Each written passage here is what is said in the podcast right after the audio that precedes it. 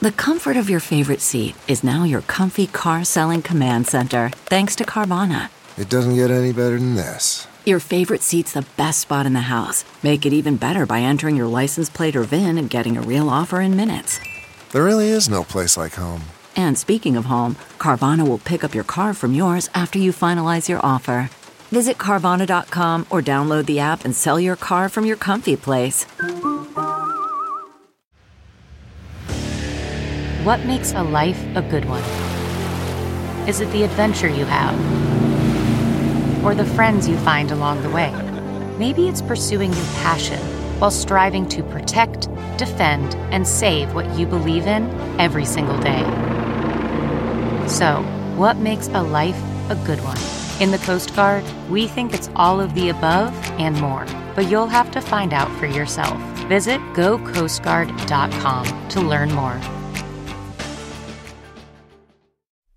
Hello, fellow people. This is Ben and Drew with Wannabe Walk Ons, and we wanted to take a quick break from talking football to talk to you about Teammates. Teammates is a mentoring program founded by Dr. Tom Osborne. You might have heard of him. Uh, and his wife, Nancy Osborne. Since its inception in 1991, Teammates has aimed to positively impact the world by helping and inspiring students to reach their full potential through mentoring. While mentoring may sound intimidating, the Teammates model makes it easy for mentors to have a positive impact. You don't have to be an expert to mentor a student, you just have to be there. Mentors and mentees meet in school during the day for about 30 minutes once a week to play a board game, work on a craft, or to just talk. Any kid as young as third grade, all the way up through college, can be in Teammates. 94% of students in the Teammates program say they're proud to take part, while 91% of mentors say Teammates is the highlight of their day. the other 9% clearly lost the board game. Surveys tell us that one out of every three students grows up without a mentor, but with your help, we can immediately start to change that statistic for the better. You can visit teammates.org to become a mentor today. Hello and welcome to the 2023 college football season. You're listening to Wannabe Walk Ons, a Nebraska football and craft beer podcast, the official podcast of the Nebraska Craft Brewers Guild, and a proud member of the Hurrdat Sports Network. I'm Drew, and I am joined, as always, by my good friend and co host, Ben. Thanks, Drew, and thank you all for joining us. For those new to the show, each episode, Drew and I will sample craft beer, mostly local, some beyond, while sharing our unique brand of Husker Insight. We encourage you to follow us on Facebook, Instagram, or X at Wannabe Walk Ons for the most up to date show information. And please subscribe to the podcast on your favorite podcast platform or listen to each episode on wannabewalkons.com. On this week's episode, Ben and I sample a beer from Monolithic Brewing Company, preview Nebraska versus Minnesota, and then raise a glass to our opponent opponent with a Minnesota sportsman sip. I'm Drew. And I'm Ben, and this is Wannabe Walk Ons.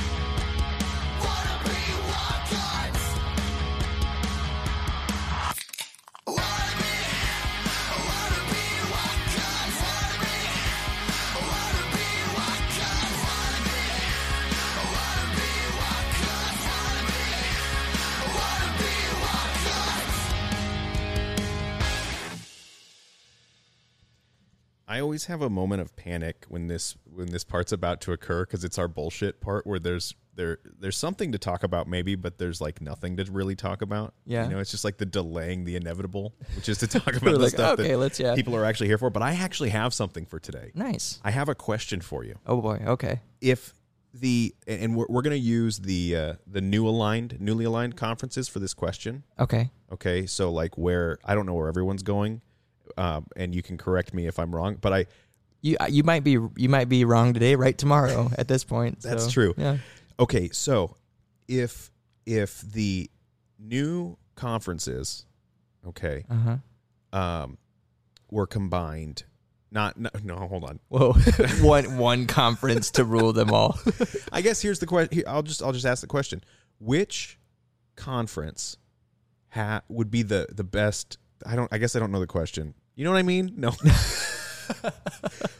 I, I guess what I'm trying to get at, and, and I'm doing a terrible job of asking this, is who is the best beer conference out of all the conferences? whichever one has Minnesota and Wisconsin. I was going to say. I think it's the Big Ten. I think the Big Ten, and then they just added the juggernauts that are in California, Washington, Oregon, and, yeah, California. And they, yeah, they have Hop County, Hop and I was, Country. I was going to Uh, say that it only counts if your if your team, like let's say there's some states that have teams that are in multiple conferences, you don't get to claim that state unless you are the best team in that state.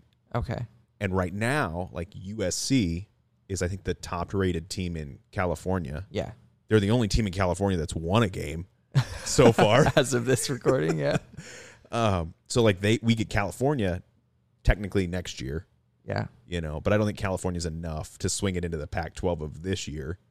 Mm, well, yeah, but, I, no. but I think it's the Big Ten, right? Like the Big Ten is the best beer conference. I think they're the best beer conference, the best beer drinking conference. Yeah, Yeah, all around. I'm not would worried agree. about drinking, you know, but I mean as far like because Well, yeah, that's the Big Ten. I'm not gonna fight. I mean, I think those things as far go as hand in drinking- hand. drinking beer, right? Yeah. because like. There's there's some some states down south that can drink some moonshine and some stuff where they're drinking us under the Yeah, yeah, yeah. table. Yeah, the hard stuff. Yeah, Yeah, because they got to survive the fact that they live in the South. Yeah. But um, yeah, I would say it's. I would think the Big Ten would take that in a landslide. yeah, I don't think you'd find anybody arguing it. yeah. So at least not Okay. on this podcast. Well, then I guess it's not it's not much of a debate then. Nope. The question that I could not seem to to get out. to answer. I was just thinking about it. I was talking to a friend and, and I was like, I think the Big Ten pound for pound is is the best beer conference, and anyone who rivals that or is, argues it is kind of dumb. yeah, yeah, because you got. I mean, Michigan too. Michigan has tons of breweries. Oh, Michigan, Wisconsin, Minnesota, and then you're going to add in Washington, Oregon, California. Yeah, well, let's not forget Nebraska. Nebraska's got a great roster amazing of, stuff. breweries. Iowa, Iowa honestly hold on, no, hold on. Yeah, I was going to say, don't Yeah. don't shit on Iowa when it comes to their beer. Not when it comes to beer. you made a face, and I was like, no, no, no. But then you said the thing that I was, Yeah. So Yeah, there's Yeah. some there's some heavy hitters in the Big Ten. Illinois got some some sneaky good. Like they got Goose Island, yeah, uh, along with some uh, other smaller breweries that just, I mean, run the table. yeah. I think we did um, Sketchbook. Is that is that their Sketchbook out of Illinois? I think Um, Evanston. Yeah, Yeah, yeah, that was a good one. Yeah. I like them. So there's, I mean, there's a lot of them, a lot of good breweries, and and so there we go. Good. What Big- if that's it, what if that's what's motivating conference realignment? Is beer Yeah, behind, like behind the scenes, the, Big thing Ten that commissioners like we're, we're gonna we're gonna be the best conference when it comes to beer, yeah craft beer. Hell yeah, yeah. and then when all these schools finally have their their NIL beers, it'll be this major conglomerate. Yeah, beer in the stadiums. Yeah. Well, we'll see about that. It's ha- it's got to happen soon, right? It's gonna happen. We're like taking steps towards it. Yeah. You know what I think is sneaky though? So let's talk about this. Okay. Congratulations to Kros Strain on the, the 1890 Yeah. initiative and, and the, the beer, uh, the Cornhead Lager. That's awesome. I'm Mhm. sure we're going to be reviewing that, if not next week, uh, sometime real soon. We'll have that on the show. But um, what I think is real sneaky is when they first announced NIL, it said explicitly in there that like athletes could not endorse alcohol at the University of Nebraska. Yeah. But if the initiative is endorsing the alcohol and they're getting just money that's being dispersed to students who are a part of that initiative, that's tap the nose using their brain. Like yeah. that's sneaky once, smart. Once the money enters the building, you pull it together. You don't say where it comes from. Yeah, I mean and you don't have money athletes. laundering, but you know, tech, I mean IRS, you do have to say where it comes from. You just- yeah, but you you don't know. have to say that the like the athletes themselves don't have to stand up with a can of beer in their hands. No. they've got Migos and Runzas for that. yeah. So Did you Yeah. call it Migos? no, amigos. I was gonna say, were you too lazy to pronounce the uh? like like Ethan Kelly Manis. I just fuck the first letter. Yeah. Just forget it. There you go. Uh, Do you think that the, like the when they wrote his name on the birth certificate, the pen was just out of ink and they had to like shake it a few times? get it. like there is an N, it's just scratched but it's just in. yeah, it's not. They're like, oh god, Like fuck it. yeah. That does it for bullshit this week. Speaking of, of beer, though, I think this is as good a time of any to transition into what we are drinking today, and we've we've actually got a, a special beer uh, Yes. that, that we're drinking today. Um, from Monolithic Brewing Company. Now, during the off season, we were fortunate to sit down with Shane Costello. He's the brewmaster from Monolithic Brewing Company uh, to get the inside scoop on their formation, on Monolithic's brewing philosophy, and so much more. If if you guys are a fan of Nebraska craft beer, which we would imagine that's part of why you're here, the conversation is, is absolutely a must listen. You can find that episode on our website or wherever you get your podcast. It came out on June 27th of 2023. It's very easy to find. Um, but today we are drinking from Monolithic Brewing Company. And uh, Drew, why don't you tell us what we are drinking? Yeah, we are drinking um, Race Day IPA. It's a New England hazy IPA brewed in collaboration with Josh Peterson, who's known best. Um, known best as a guest on our podcast. Um, you might have you might have heard of him um, as a host of 1620, The Zone's Unsportsmanlike Conduct. Yeah, Yeah. yeah. His his second biggest credit is probably that, uh, with with us being numero uno. Um, but I was I, I sent Josh a message saying, "Hey, we're going to cover Race Day IPA on the podcast. I've got some questions for you." Uh, and he made some time out of his busy schedule since he's not on the show, our show this week. You know, he was able to find some free He's time. taken he's taken a number of consecutive weeks off yeah, since he's taken he's taken a whole. Uh, it's been like a year and a half. It's it's our fault. Like we haven't invited him back. We are dumb. We should yeah. Um, because he actually knows what he's talking about in regards to Nebraska athletics. Um, but uh, I asked him just uh, some some questions. Um, the first one was what inspired this beer. Um, so true or false? True. No. um, he said that Son of Juice from Maplewood Brewing was his inspiration. He had that beer a few years back at a friend's house. Absolutely loved it. Uh, any chance he gets to try it, he gets a can of four. Um, when he had a conversation with Shane about uh, what he really wanted to do and what he had in mind, that was the first beer that he thought of was that Son of Juice. Uh, it was pretty cool because one of the hops um, isn't really used a whole lot uh, in their in their hazies, but it was able to be used in this iteration of the beer. So um, it was kind of a neat way to um, do something special for Monolithic and, and kind of how they go about making their beers. Yeah. Um, but again, it's Race Day IPA. Josh is a is a known runner. Uh, he's got a wonderful new podcast out uh, about running that you listen to. Yeah, chasing chasing three hours. Um, and I'm not a runner, Yeah. but I listen to it because the the conversations that he has with people who are runners, um, are applicable to like so much in life, like so many things that we um set out to accomplish. Um, it just has that heavy running slant to it, and Yeah. so um, just a it's just a very enjoyable um podcast, and it's something that you can listen to again if even if you're not a runner, as long as you know you're willing to kind of like bend it as a metaphor for other things, Yeah, I think which is I mean, great. That's what this show is, right? Like this show is a metal metaphor. I'm never ever actually talking about beer and football. Yeah. when This show is actually. Do you know what we're always talking about? The Supreme Court. All of these conversations. surprise, Yeah, we're talking about all the justices. It's up to you to figure out which is which. who's who? Yeah. Um, so I asked Josh if this beer uh, is this a beer that he would have after a race, uh, and his his answer was definitely, but maybe not right after I finish. Uh, the beers at races tend to be a little lighter. Uh, it's something he would want later in the day uh, with lunch, uh, as he's soaking in memories of the day and all that he accomplished. Uh, wow, he sounds really full of himself in that answer. um, this is definitely an IPA that he would have mid afternoon after a marathon, sore as hell, uh, but so happy with what he had done. Um, so Drew, why don't you tell us a little bit about what you think about this beer, and, and I'll share what I think about this beer. Yeah, um, I really like the um, the hop profile on this. Um, I don't I don't know what hops. I don't think you said, um, but they do have this nice like sort of orange tangerine tropical um, taste to them. It's not overly bitter like at all. I think it's incredibly well balanced. Um, it makes it drinkable. I can understand why you wouldn't want to like hit one of these right after a, a race when you're maybe trying to recuperate, but um, it's still it's still refreshing, very drinkable and delightful. This is I had to go and get it um, at Monolithic, and then had to bring some home with me too. So Yeah. yeah, Ha- had to go and get. Ha- it. I- yeah, I didn't- hands were tied. to. yeah, every time that Yeah. I'm like, "Hey, you want to go to Monolithic and get beer?" You're like, "You know what? I'm so busy that day that I will clear my schedule." And I might. I mean, who celebrates my kid graduating kindergarten? It, you know, yeah. I don't need to go to that. Or well, I maybe I will, but I'll bring along a a, a crowler from Monolithic. I don't know. You'd be the most popular parent. No, you did not miss out on your kid's kindergarten graduation No. to go to Monolithic. That's preposterous. No, no. who would do that? Um, I, I I'm in alignment with you as far as what this beer tastes like. It really does have a nice citrusy hit, and and it's one of those where like it gets cleaner and cleaner on the palate um, as the beer kind of dissipates. The you- you're just left with this really tropical kind of aroma. But what I like about this that you don't always get with a hazy is it's still ha- I still know I'm drinking an IPA. I Yeah. still get the pininess and and some of that hoppiness that sometimes is missing when you go for too juicy or too tropical of an IPA.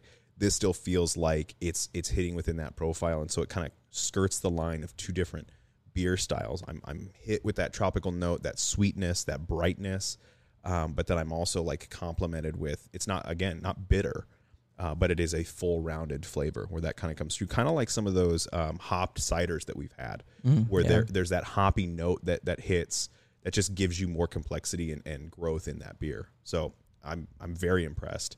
Uh, it's a wonderful beer. Congratulations to Josh. I know that he's going to be um, running in some very serious marathons in the future, which is incredible. Um, I am not a runner. I know I, I, I know I don't look at you look at me and you go. I, I wonder if this guy runs, you know, Yeah. sub three. But no, Not yet. not unless it's downhill and I've tripped. Like, that's, that's that's about how I run a, a fast marathon. Uh, but my last question, for Okay. Josh. Oh. Now that we've discussed Oh, the yeah. uh, the bright citrusy kind of profile of beer, I said, does the bright citrus notes match your disposition or personality during or post race? And he said, "That's funny." To which I said, "That's all I need to hear." no, he said that's it's funny. I don't know if I would have said that going in in terms of what I was going for, but I definitely think it fits my personality. I finish runs and it feels good probably 95% of the time. So I'm often happy and bright about them. Uh, this fits that for sure. So Nice. Very cool. yeah, it's it's it's neat to know you know other folks who aren't brewmasters, kind of what goes into a beer that we get to enjoy. You know, we got to make a beer uh, with divots, and the beer came out in a way that kind of aligned in what we were hoping to accomplish. And so it's just neat to see someone else kind of get to have that joy and that pleasure, and to make a great beer. Um, Yeah. that's wonderful to enjoy. Yeah. It, it was a fun process when we did it, and I have no doubt that, that Josh, you know, enjoyed it just the same. And um, very thankful to to him and Monolithic for partnering on it because they they made a great beer. Yeah, absolutely. Well, Drew, before we move on, we want to take a quick moment to talk about our very special show partner, the Nebraska Craft Brewers Guild. Longtime listeners of the show know Wannabe Walk Ons is the official podcast of the NCBG. The Guild is a professional organization that protects the craft brewing industry in Nebraska. The Guild's main focus is to encourage folks of a legal drinking age to drink Nebraska beer through promotion, education, and events. On September 5th, the Guild will be hosting Links and Lagers, a craft beer golf scramble at Grand Island's Jackrabbit Run. Your red registration fee includes golf, breakfast, lunch, and unlimited Nebraska craft beer, cider, and seltzer. If golf ain't your thing, but drinking local is, you can check out the Western Nebraska Craft Beer Festival on September 9th at North Platte's Pals Brewing. You might be saying, but I'll miss the Colorado game. No, you won't. The Western Nebraska Beer Fest starts at 4 p.m. and features 18 breweries, wineries, and distilleries. If you're a fan of craft beer like we are, you can learn more about the Nebraska Craft Brewers Guild and pick up tickets to these awesome events by visiting their website at nebraska.beer. All right. It's here. We're here. We're Man, we made it. We made it. We made it through a very, I mean, it's always the same length off season, but it, it always feels long. It does, yeah. It feels long when you're always for different reasons Do too. you, do you think it would feel long if we were in a bowl game? I mean, it would, right? Like, it wouldn't matter whether we made a bowl game or not. The length of the off season still feels Yeah, incredibly long. yeah. Why? No, I just, I just, no, no, no. I'm not, I'm not trying the, Like, as we like approach this this wonderful new horizon of Nebraska football, you got to bring up the fact that what I'm trying to say is, people always say, "Man, I know it feels like such a long off season," and I'm like, yeah, it is technically longer when you're not in a bowl game. Yeah, technically but, yes. Okay, but at least like there's still college football on. You know, unless you're the the last two teams, there's college football on after your team is out That's of it. true. So that's what I'm trying to say, right? Is like it's the off season's long, regardless of who you are. Yeah. And, and I would imagine Georgia fans right now are like, I want to, I can't wait to be back. Yeah, well, they're the underdogs this year in the SEC. Oh, are they? Are they? yeah, it's tough for them, man. It's tough life. Because they don't have a 48 year old at quarterback in, in Stetson Bennett. Is that is that why they did their their five stars are, are less than you know three dozen yeah, now? yeah, They have too few of, of impact players right now on their roster. yeah. Drew, did you get to watch any of the uh, football action on, on week zero? I did watch a little bit of it. Yeah. Yep. Did you have Um, a favorite moment from week zero? Yes, I did. Can I can I guess? yes. Okay, I, I think there were like three gems. from- Okay. From, week zero. Okay. Um, I'm gonna guess that yours was the ref getting the ball to the face. yes. San Diego State just yes. Oh my god, it was perfect. I was um I was watching that game and I was I was multitasking in that moment. Um so I didn't I wasn't like fully engaged in the game. I just I had it on my phone. I just happened to like look over and they were doing the slow-mo replay. So I didn't even see it in live. I saw the the initial uh, view for me was slow mo, and it was the the quarterback was being like dragged dragged down by an Ohio defender, just you know sidearms the ball and just boom straight into this ref's face. It was a tight spiral, man. I, like it, was, a nice throw for being under duress. Um, unfortunately, yeah, the ref wasn't ready for it, so he couldn't get his hands up uh, in time to make the catch. Oh man, I about died laughing. Uh, I wonder- when I saw that. like let's say let's say that the quarterback throws the ball and it hits the ref, which happened. You know, We don't have to say that that happened. Like let's Uh-huh. We don't but have like to, yeah. but let's say there's not an eligible receiver near that ref, Uh-huh. and he's going down on a potential sack, but there would have been a receiver down the field.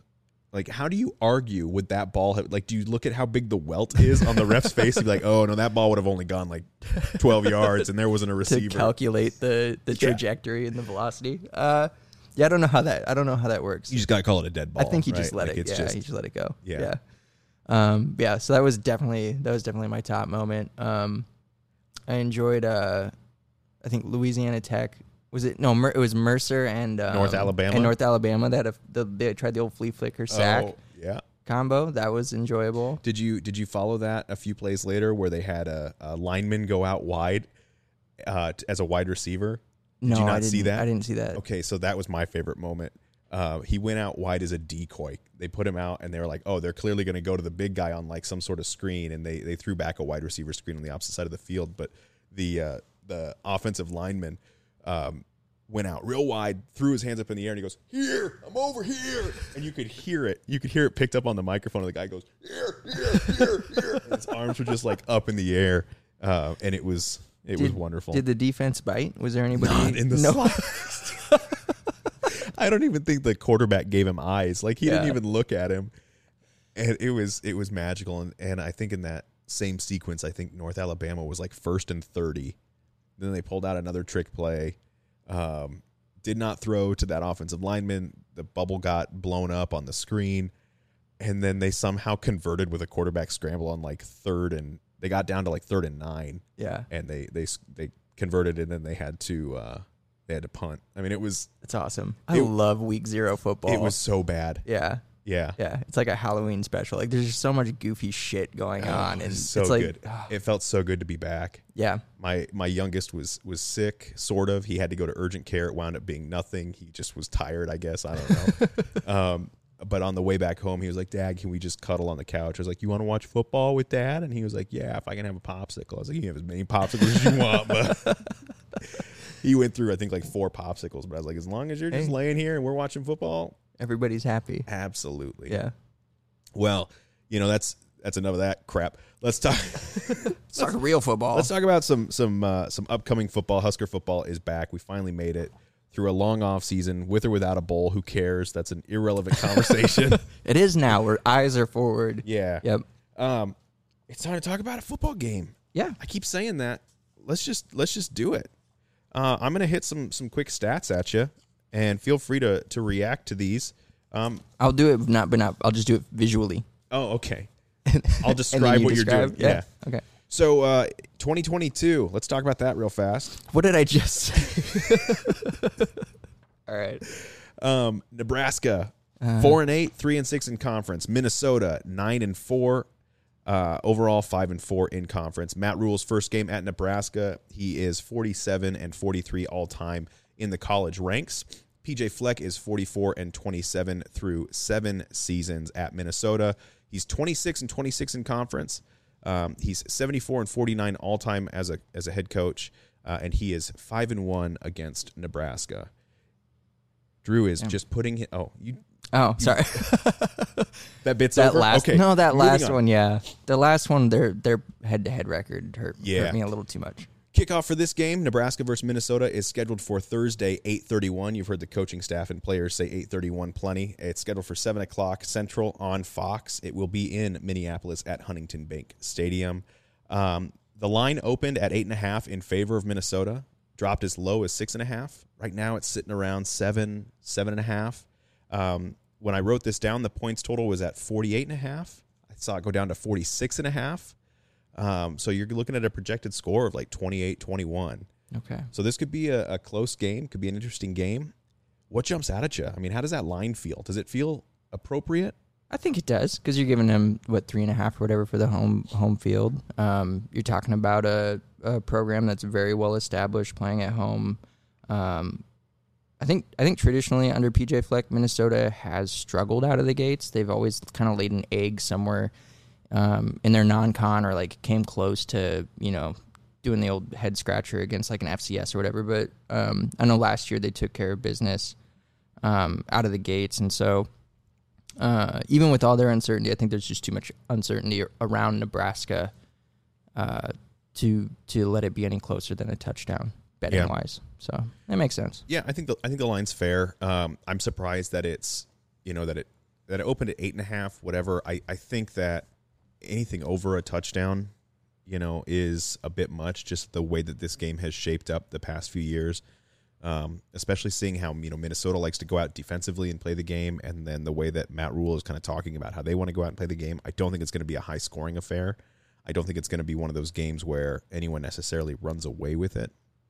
Um, so I think this is a close game that might come down to a field goal, to a late touchdown, who has the ball last sort of situation, um, which I think is great for for a young team um, like a Minnesota young team, as far as a lot of new starters and things like that. But for a Nebraska team that's had struggles winning late, I don't like the way that that shapes up. Yeah, You know, and I'm I'm kind of surprised by the 48 total.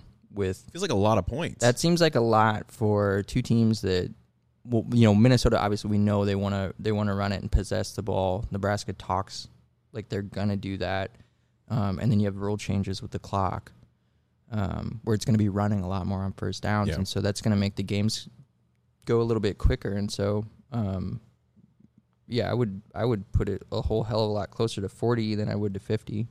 yeah. So you're um, smashing so- that under I would be yeah, with your at with this point. with fake money. If you had house money, Well, it's fake, but don't tell my wife. You Oh, are you- No, no, no, I would- no, no. are you an Iowa I don't. fan? Yeah. oh man. Um, no, I don't. I don't gamble because I'm Yeah. bad at it. Like, Yeah. I, like I'll, I will pretend gamble. Like, I'll look at lines and I'll be like, oh, yeah, I'm gonna take. I would take that if I had money. I'd put that in there, Yeah. and I am always, always wrong. So, take everything else I say from here on out. Well, yeah, you know, we're not known for our gambling advice. I just, I the line, the line just always is a curiosity to me. Mm-hmm. Um, how how close uh, Vegas usually is in getting that right. Like the fact that there's people out there, those you know, who can who can a handicapper who can just figure that stuff out. Like, whew, It is pretty incredible. That's cool. with all yeah, with everything, all the changes Yeah. you know that happen in especially now in off seasons. So people are probably thinking, well, you're not an expert on football. You're not an expert on gambling. What not- are you? What? What? Yeah. Well, let's dive in, man. Let's talk about this Nebraska Minnesota game. You know, we do these preseasons where we talk and talk and talk about these teams and, and we focus so much on the opponents. I'm so much looking forward to like talking about Nebraska going into this matchup. yeah, I just I kind of wrote down questions and I'd be I'd be curious to know like what your thoughts are on these. Um and uh yeah, my, my first question as we dive into Nebraska's offense is like how how effective and efficient do you think the run game is going to be? I, I well, I mean, it starts with the offensive line, which is how where the entire offense starts with. Um, I I think that like like the running backs, we we have a stable of running backs that we can absolutely count on. We've got um, a quarterback who's projecting to be, um, you know, a threat with his legs, um, but also with, with the, in the passing game. Um, and so I think we're, opponents hopefully will have to respect Jeff Sims' arm enough where it opens up some things in the run game. But um, but yeah, I think ultimately it does boil down to how how well can this offensive line do. Um, you know, Raiola wants to be that you know the attacking offensive line. Um, you know, being bullies, being physical.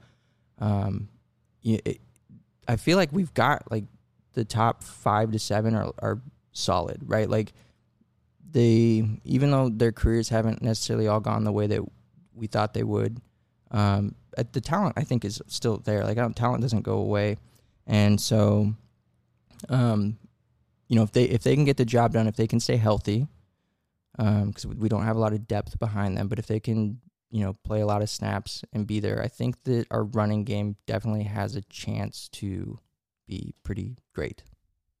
Yeah, I would agree with that. I think this is a really good first test. I think this is going to be a really nice measuring stick right out of the gate. You know, Mhm. Minnesota's historically been pretty stingy against the run. They've had some great running backs that have gone through Minnesota, so I would imagine they're well versed. They've had some great offensive lines that have been real bullies um, Mhm. in size and also in technique and in their abilities. So I think that Minnesota's a team that defensively is well practiced against a great running attack. And I think if Nebraska can find some success in the run game against Minnesota, we're going to see like what that could potentially build to throughout the season. So I, I like this matchup, and that's why I'm curious. Like, what are what is our run game? How efficient is that going to look against Minnesota specifically? Because I think that tells us a lot about how this the season is going to unfold. Um, you know, we'll get into games like the Purdue game or maybe the the Michigan State game, and those are the ones where like if we're doing well against the Minnesotas and, and down there the, the Illinois of the world, and we're running over those teams or or able to move the ball that way, then I'm more confident going into some of these other matchups where they're not as stout against the run. Yeah, and I, I mean, th- this is where it's like I, I wish we would have had easier opponents out of the gate because I don't want to be, I don't want a measuring stick yet. like, I just That's don't. fair. That's very fair. I want um those tune-up games for these guys to um to iron out all the wrinkles of like you know getting getting the play calls in, um dealing with certain like situational type stuff, um communication along the line, um and those sorts of things where it's like when you you make your mistake, it, you don't have to pay as as heavy of a price, um or as you're maybe you know hitting adversity um you can at least like lean on your talent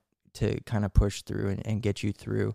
Um but with you know going going up against Minnesota and I don't I'm, I think that any Nebraska player will tell you like they that they welcome the competition and they welcome this level of competition and they're not worried about it.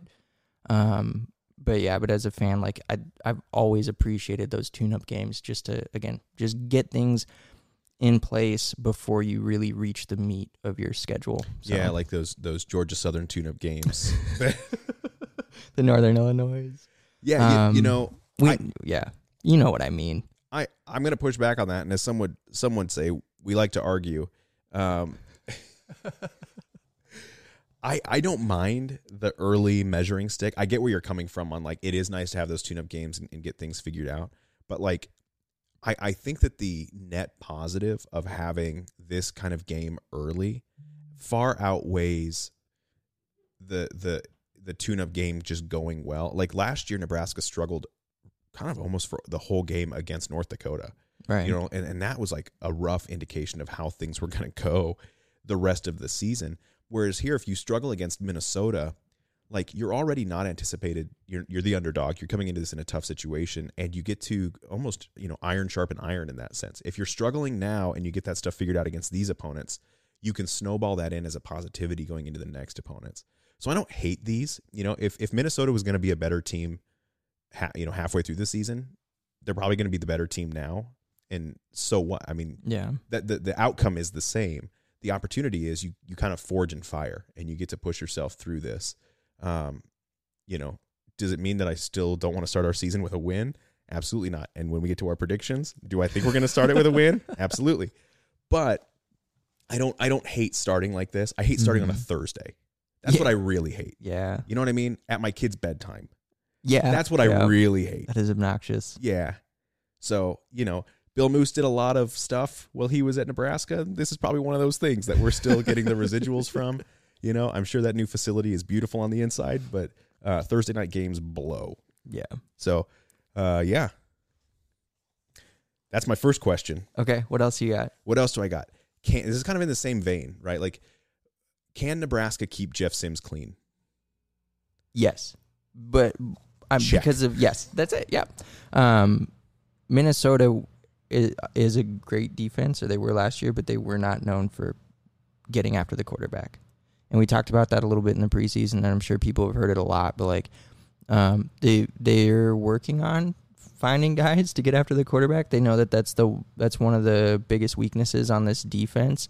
Um, I have no idea if whether they found um, the solution to that problem, I guess we're gonna find out. But I th- I think that um, maybe this is a it- then a good a good time to catch Minnesota in the sense that you catch them on that first game where they will not have you know their rotations along the defensive line figured out, or they won't have guys um, kind of coming into their own and hitting their stride right out of the gate, and so that might help Jeff Sims. But um, yeah, Minnesota not having that as a strength on their defense, and then Jeff Sims' mobility, um, having a fullback back there, an extra blocker, um, guys like uh, I think Rahmir and, and Gabe who can be effective in the in the pass blocking game. I think all those things kind of help out, and then also we're, I think we're going to see a lot of two tight end sets too, and so guys like Boerkircher and Fidone along the line helping block.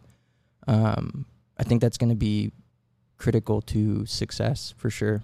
My my bigger concern comes less um, with Jeff Sims sitting in the pocket and more so with like coverage sacks and his mobility.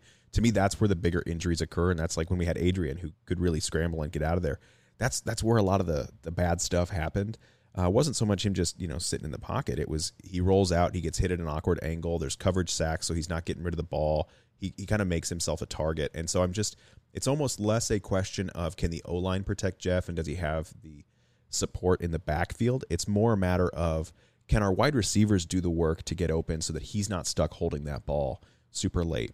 The depth chart came out, and I was actually kind of reading through that a little more impressed than I thought I was going to be with the wide receivers. That we really seem to have a nice two deep. Uh, just put Bullock up on scholarship, and you know we're really excited to have him out there and, and to aid with with IGC and with Marcus Washington and Josh Fleeks and um, some guys looking healthy that maybe we weren't anticipating being a part of the thing right out of the gate. Um, but that's that's my concern is like, can these wide receivers play their part to keep Jeff clean too? Get open so that he's not having to hold that ball back in the backfield or, or make too much stuff happen with his legs. We've learned over the past four or five seasons that when you expect your quarterback to do too much, that's when your quarterback winds up getting hurt. And if they're going to be the difference maker, they got to keep clean. Yeah. And Minnesota plays big boy football. They're going to come at you.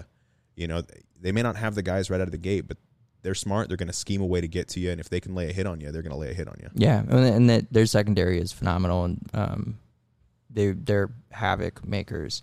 And if you look at Nebraska's depth chart, like yeah, those guys you listed at, at receiver, I think you can feel confident about quite a few of them. But I also know that like collectively, they're not looked at as the strength of the offense. Um, I forgot to say Billy Kemp too. I yeah, to put his name but- out there. Yeah, but that, but and that's what I was gonna bring up was, um, you know, Billy Kemp is gonna be a, a high possession, like he's gonna be a little target hog, um, quick, easy, you know, throws around the line of scrimmage, getting him open in space, um, you know, having having sure-handed guys and the way that they talk about Bullock and through through camp and through this off season. I mean, they've got high praises for him and his ability, his route running ability, um, acrobatic catches and things like that. And so, um, I don't know how, how well they'll they'll line up and and get away with like separation. Um, I don't know if we really have a deep threat or anything like that, but um, hopefully, yeah, hopefully having guys just be available um, that Jeff Sims can find them quickly to get the get the ball out when he needs to and avoid taking hits. Um, I think that's probably the best you can hope for here. How much stock do you take in Jeff Sims's um, turnover troubles at Georgia Tech versus kind of going into this season in a Big Ten where it is dominated by uh, a lot of defensive lines that like to wreak havoc and a lot of secondaries that are very talented? Um, I think that's it's hard to say because I don't know. A lot of like you, you find instances where like turnovers translate. Like that's just part of who the guy is, and it's the way he, plays. Like he's he's a risk taker. Um, but I also don't think that Jeff Sims fit very well with Georgia Tech and what they were trying to do, and so I think they probably put him in position um, to. And we we've seen it here at Nebraska with quarterbacks where you put them in a position and it, it causes problems, and they and they force things or or have too much weight on their shoulder and it and it creates turnovers.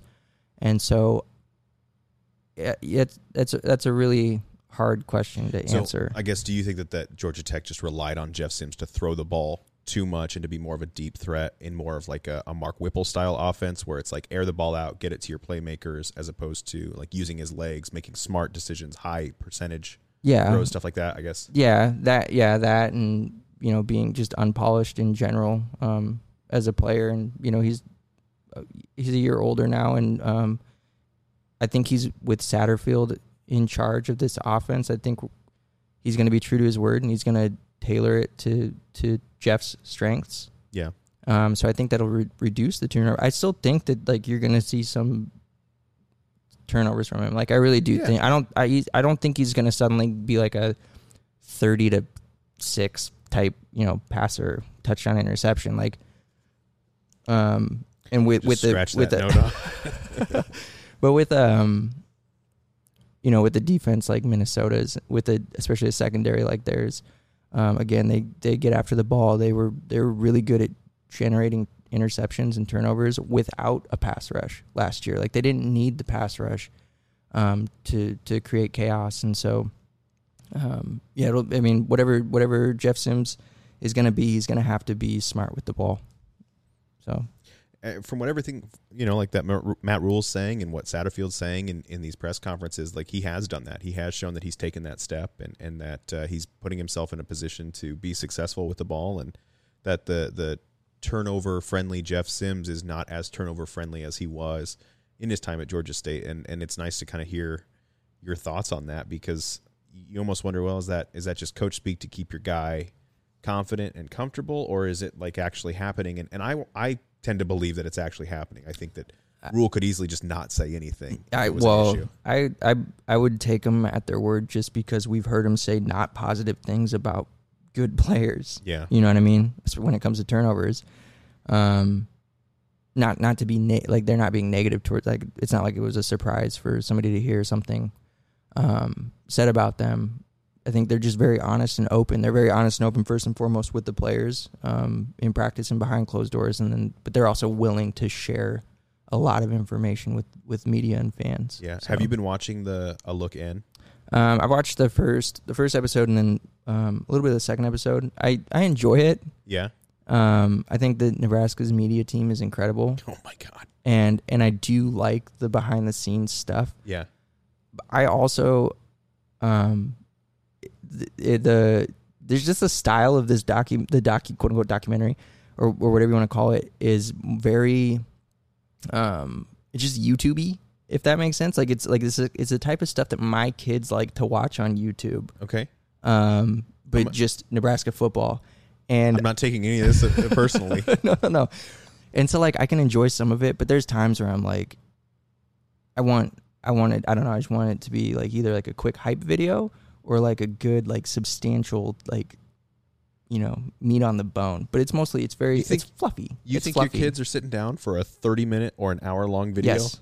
No. Yes, No. they do. No. They do, and it's like this. It's like these like it's like water balloon fights and like you know, but it's like it's like families having fun or kids going to toy stores and like it's very it's just it's just fun fluffy stuff and like I, like I said every once in a while like I, as I'm watching I'm like oh that's you know it's interesting to see like this in their meetings or whatever but like I don't know There is a sequence in the third episode where the one defense. well don't spoil I'm gonna oh, you are no, gonna yeah. watch it? No. Yeah, you can okay. I'm just gonna say there's a sequence in the third episode Uh-huh. where the ones are, are going against the ones. The defense is going against the one offense, and Matt Rhule does not like the way that the one defense is performing, and he kicks them off the field. Okay. And half the defense goes to run in the locker room. And MJ Sherman says basically fuck that. We're not going in the locker room. And he rallies the troops and he's like we're going to go out there. We're going to be focused. We're going to play hard. We're going to give him the effort he wants.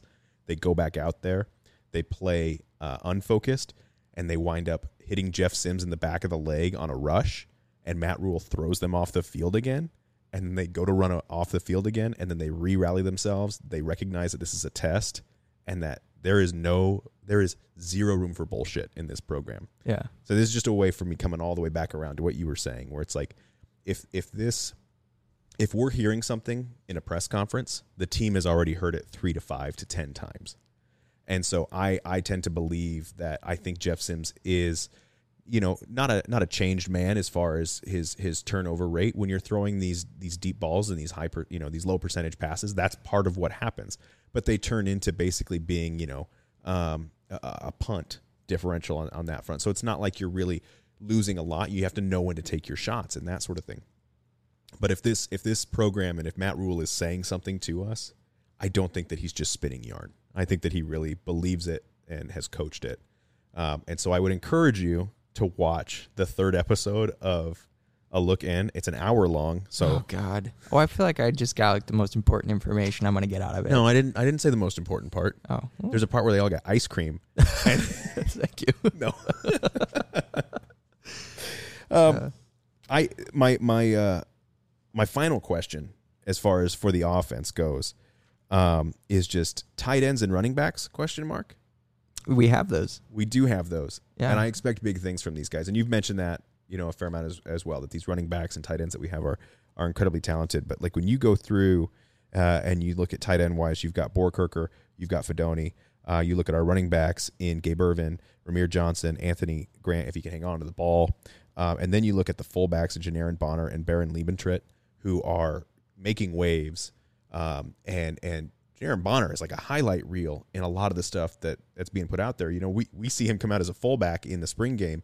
He's catching passes downfield into the end zone, and just I mean, so you're, you're like, there's some versatility here that I think is gonna catch people by surprise. And even though Matt Rhule's like, we want to run power football, we want to line up, we want to li- win the line of scrimmage. I think Satterfield's got a few wrinkles that we just haven't seen yet.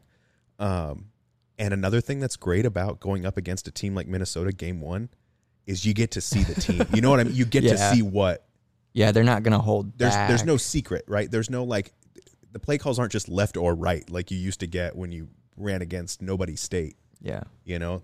That doesn't exist anymore. yeah. Good old days playing nobody state. Yeah. Yeah.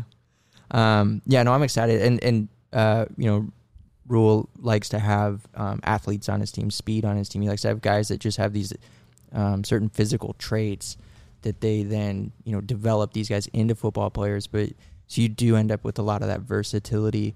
Um, and when, when you've got, um, again, maybe like some questions about your, your wide receiver room having, you know, maybe not having that deep threat or star power or depth, where the the these other positions, um, especially like running back and fullback, you do have these guys that um, can maybe make up for what you lack in other areas, um, and it and allows you and maybe even forces them to be more creative with their play calling and, and with their offense, um, which a lot which you know you know limitations will always do that. They'll always force you to be more creative, and so um, I'm excited to see what they can do. I'm excited to have Fidone healthy.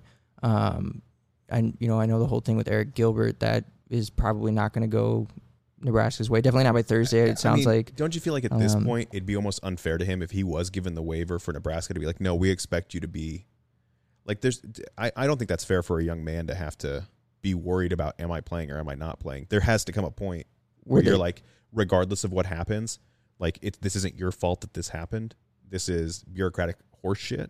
hmm And uh, we're not gonna put that pressure on you to have to show up and be that guy on three days notice. Yeah, to like be ready, but also you know, yeah, there's Yeah. yeah, there's too much bullshit around it, and so, but they have Boerkircher there um, as well, and I think you're going to see a ton of two tight end sets. You're going to see these guys out on the field together a lot.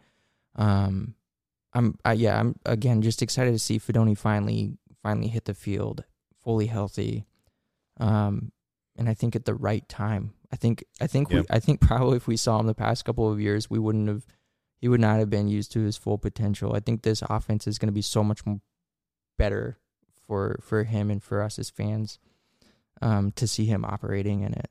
So Is there is there anyone on the Minnesota defense that you're keeping your eye out for? I mean, is there anyone that that jumps out in particular? no, I didn't write down any Minnesota player names. I don't care. I was here to talk about Nebraska football. no, there's um, Well, you you just mentioned their Mm. secondary, and, and that's kind of who I had circled was Tyler Nubin. He is a interception fiend. He's gonna be licking his chops at, at Jeff Mhm. Sims of old, and hoping that, that that's the same guy that hits the field on Thursday. Um, Cody Lindenberg attacking from the linebacker position, uh, and then you've got Jah Joyner looking to apply pressure at the defensive end. Like those are the three guys that I look at and go. I think that we're gonna hear their names a fair amount. Um, everything else is going to be spread out. But when you look at this Minnesota defense, I rewatched the Nebraska game from last year in preparation. Oof. And man, that first quarter, you thought Nebraska had this thing in the bag, right? They were running all over Minnesota and they were being bullies. And then something changed. And and I think that Minnesota's defensive style is they kind of they play you soft to begin with, and so that they're playing their best football by the fourth quarter. And they just like to ratchet up the intensity. They ratchet up the pressure pressure on the quarterback. Um, they're they get much more aggressive later in the game, which is which is a very interesting uh, strategy in my opinion. So they're like they're like willing to let you get you know, a touchdown. They like to get hit. They're like a boxer who's like, I need to get hit first, and then I come I come to to play. Like then I wake up. Yeah. Um, and that's kind of consistent with Minnesota, both in individual games, but also in the way that their seasons tend to ramp up. Right, like they like to struggle a little bit, and then they come closer together as a team. Mm-hmm. Uh, I see their defense doing the same thing, so I just want to see Nebraska strike early, but strike often. You know, don't have it be just we get you one hit in the mouth, and, and that's the one they gave us. I want to see kind of that that second punch come through and catch Minnesota by surprise. Yeah. Yeah. We saw that a lot from Nebraska where it's like, cool, we knocked you down, but then you, oh, you got back up. We got to do it again. And then, like, eventually we just stopped knocking them down. I think, um, and, and you hear Rhule talk about in his press conferences a lot about playing their best football in the fourth quarter. And you Yeah. talk, hear him talk about modeling, um, his, this team, the way that, that PJ Fleck has Minnesota operating. Um, and so, you know, we're gonna get we're gonna get to find out um, pretty quickly this season. Like, is this is this a four quarter team? Is this a team that's gonna have something left in the tank at the end of the game? Um, and they're gonna be going up against a team that we know will have that um, that fourth quarter play in the back pocket. That Yeah. they will still be punching um, in the final round. And so, um, yeah, again, as much as I hate do these conference openers, especially on the road, um, on a Thursday fucking night, um, we do get to enjoy, um, you know, that that level of competition right out of the gate and being able to see, okay, how well do we match up against this team that our coach speaks so highly of, as to say that he's actually modeling a lot of their stuff off of them. Yeah. Last year, Purdy had the start against Minnesota. Um, we went with a very power run look against Minnesota. Um, Anthony Grant had a really nice first series, uh, led us downfield. There were, uh, I think, two passes, and then Purdy ran it in for the touchdown. And Purdy went in untouched. And there was something interesting to see there. And I, and I just think that if you're throwing in that wrinkle, like Purdy wasn't expected to be able to run, you know, he, that's that's not what they looked at him as. Um, but with Jeff Sims being a legitimate threat um, in the run game, I think when you add in that wrinkle, uh, I, I'm kind of excited to see how Nebraska chooses to maybe try and be the bully and be the aggressor uh, against Minnesota. I think they have the the tools to really attack a defense that hasn't had to adjust to a multi-leveled offensive attack from Nebraska. It's Yeah. very one-dimensional from Nebraska and identity-less. Yeah, it has been. I was looking back at Minnesota's schedule from last year, and and they um their level of play from quarterbacks on the whole, like they played a, they played a slew of um, quarterbacks that are now in the NFL, um, you know, or guys that are still operating um, at the P five level at other schools, but they didn't play a ton of um, true like dual threat quarterbacks. Um, and they honestly they never I don't think they beat any team that had more than seven wins either. And so like I'm hoping that Nebraska can provide a level of competition both at quarterback and just on the whole that Minnesota hasn't seen in a in a while. Yeah, I, I'm I'm kind of I kind of going into this game with some unearned confidence. Oh, I got so much of that, man. But but when when you look back at Minnesota, they have been you know they've been a nine win team pretty consistently under PJ Fleck, and then they've had 2019 they had their miracle season where they really put together a, a nice season, but they've never appeared to be a world beater, and so. I, I think that there is a chance for this offense to look good against this defense. I don't think it's going to be the same defense from last year or two years ago with Minnesota, where they're you know a top five overall defense. They're still going to be a good defense. I'm not going to sell them short on that front. Um, but but there is something that says like I do think it's going to be a game. I don't think it's going to be a runaway for Minnesota. Some some places are saying you know they give up to like 13 and a half points, and I'm like Yeesh. It's only happened twice uh, in in recent memory where either Nebraska's ran up the, the score or Minnesota's ran up the score. Every other game has been close, and this isn't the kind of game where either either uh, either coach is going to really try and do that. That's not that's not their game plan. Yeah. Yeah. Hmm.